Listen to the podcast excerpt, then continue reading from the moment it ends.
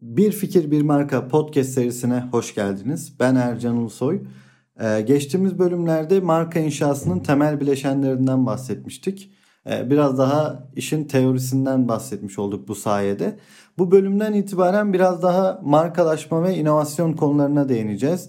Ve vaka analizleriyle, başarılı markaların kurucularıyla e, ve bu onların yaşadıkları bazı durumları analiz ederek e, ve bazı kitaplardan bazı stratejileri analiz ederek e, ilerleyeceğiz. Onun dışında çeşitli reklam çalışmalarını, pazarlama çalışmalarını da yine bu podcast serisinde analiz etmeye yavaş yavaş başlayacağız. Bu bölüme giriş yaparken e, MIT profesörü Bill Aulet'in e, Başarılı Startup için 24 Adım kitabına e, uygun gördüm. Bu kitapla e, inovasyon ve markalaşma konusunda giriş yapmış olacağız.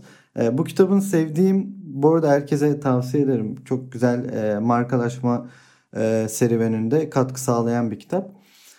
Bu kitabı özel kılan şey Bill Aulet'in markalaşmanın e, girişimciliğin öğretilebilir durumda olduğunu, aslında girişimciliği herkesin öğrenebileceğini, herkesin marka kurabileceğini e, savunuyor olması. E, ben de öyle düşünüyorum açıkçası. Girişimci olmak, e, bir marka kurucusu olmak e, doğuştan gelen yeteneklerle değil, artık e, öğretilebilir, öğrenilebilir bazı yeteneklerle olduğunu düşünüyorum. Tabii e, bazı şeyler yetenekle oluyor ama çok çalıştığınız zaman da, iyi odaklandığınız zamanda da e, girişimci, bir marka kurucusu, e, değer üreten bir yönetici olabilirsiniz. Dolayısıyla e, bu kitabın böyle güzel bir yanı var ve 24 adımda da başarılı bir startup nasıl kurulur e, anlatmış. Çok da e, keyifli, güzel bir şekilde anlatmış. 24 adımda startup kurmak e, evet kağıt üzerinde güzel ama tabii ki de yol boyunca bir sürü e, engellerle karşılaşacaksınız. Bir sürü e, hoşunuza gitmeyen durum olacak, hesaplamadığınız durum olacak. E, bu durumları işte bu podcast serisiyle birlikte e, en aza indirecek. Bu tip noktalara, bu tip e, kötü durumlara maruz kaldığınızda ya da istemediğiniz bir şey başınıza geldiğinizde alacağınız aksiyon nasıl olmalı? Bu podcast serisinin ilerleyen bölümlerindeki e, artık vaka analizleriyle e, alınan konukların anlattıklarından çıkardığınız ders ile ilerleyebilirsiniz. E, kitap şöyle yapmış 6 bölüme bölmüş kendini ve bu 6 bölümde de 24 alt başlık var. Dolayısıyla 24 adımda marka kurmanızı, bir startup kurmanızı büyük oranda sağ, sağlıyor. Peki startupla normal marka arasındaki fark ne? Kitap buna da biraz değinmiş ve demiş ki kobi girişimciliği vardır bir de inovasyon girişimciliği vardır. Biz daha çok inovasyon bölümüyle ilgileneceğiz. Peki e, kısaca farklarından bahsedelim. Kobi girişimciliği zaten tutmuş bir modeli yerel bir pazarda e, uygulamanızdır aslında. Örneğin e, İstanbul'dan örnek verelim. E, Beşiktaş'ta bir kafe sahibi olmak belki e, tabi tutmuş kanıtlanmış bir model. Niye? Beşiktaş gibi bir yerde sirkülasyonu yüksek olduğu bir yerde e, böyle bir işletme açmak büyük olasılıkla e, tutacaktır. Yani iyi bir e, iş olacaktır. Tabi her şeyi yine işin kendi metriğine uygun şekilde, doğasına uygun şekilde yaptığınız takdirde. Burada e, biraz daha startup ne yapıyor? Yani startupla normal girişim nerede ayrılıyor? Startuplar şurada ayrılıyor. E, içinde bir inovasyon barındıran iş modeliyle kuruluyor startuplar ve böylelikle böylelikle çok hızlı büyüme potansiyeli e, barındırıyor kendinde.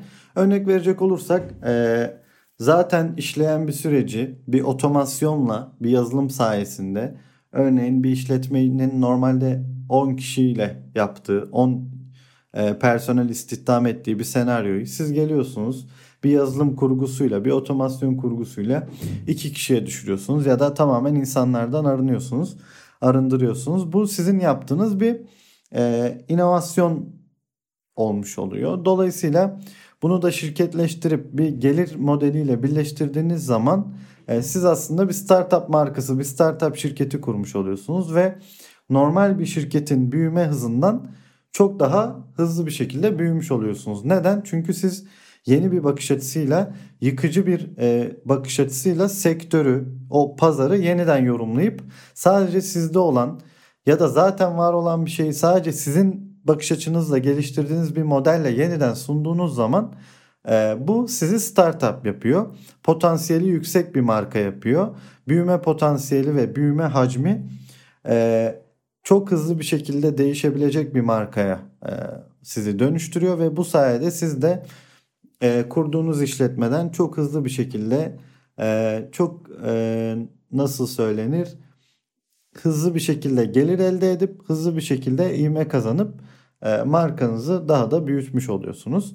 Startup'la normal e, Kobi'nin Kobi işletmesinin farkı açıkçası bu. Startup'ların biraz daha büyüme potansiyeli yüksek, büyüme hacimleri yüksek. Bunu da getiren şey onların işe inovasyon, yenilik katmaları.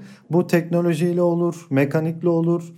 E, hizmet sektörü ise yeni bir deneyim sunuyordur. Bu şekilde olur. Yani e, buradaki inovasyon yenilik e, getirdiği yenilik sektörüne, pazarına e, nasıl bir yenilik getirdiği ile alakalıdır. Temel olarak e, normal işletmelerle startup dediğimiz markaların e, farkı budur.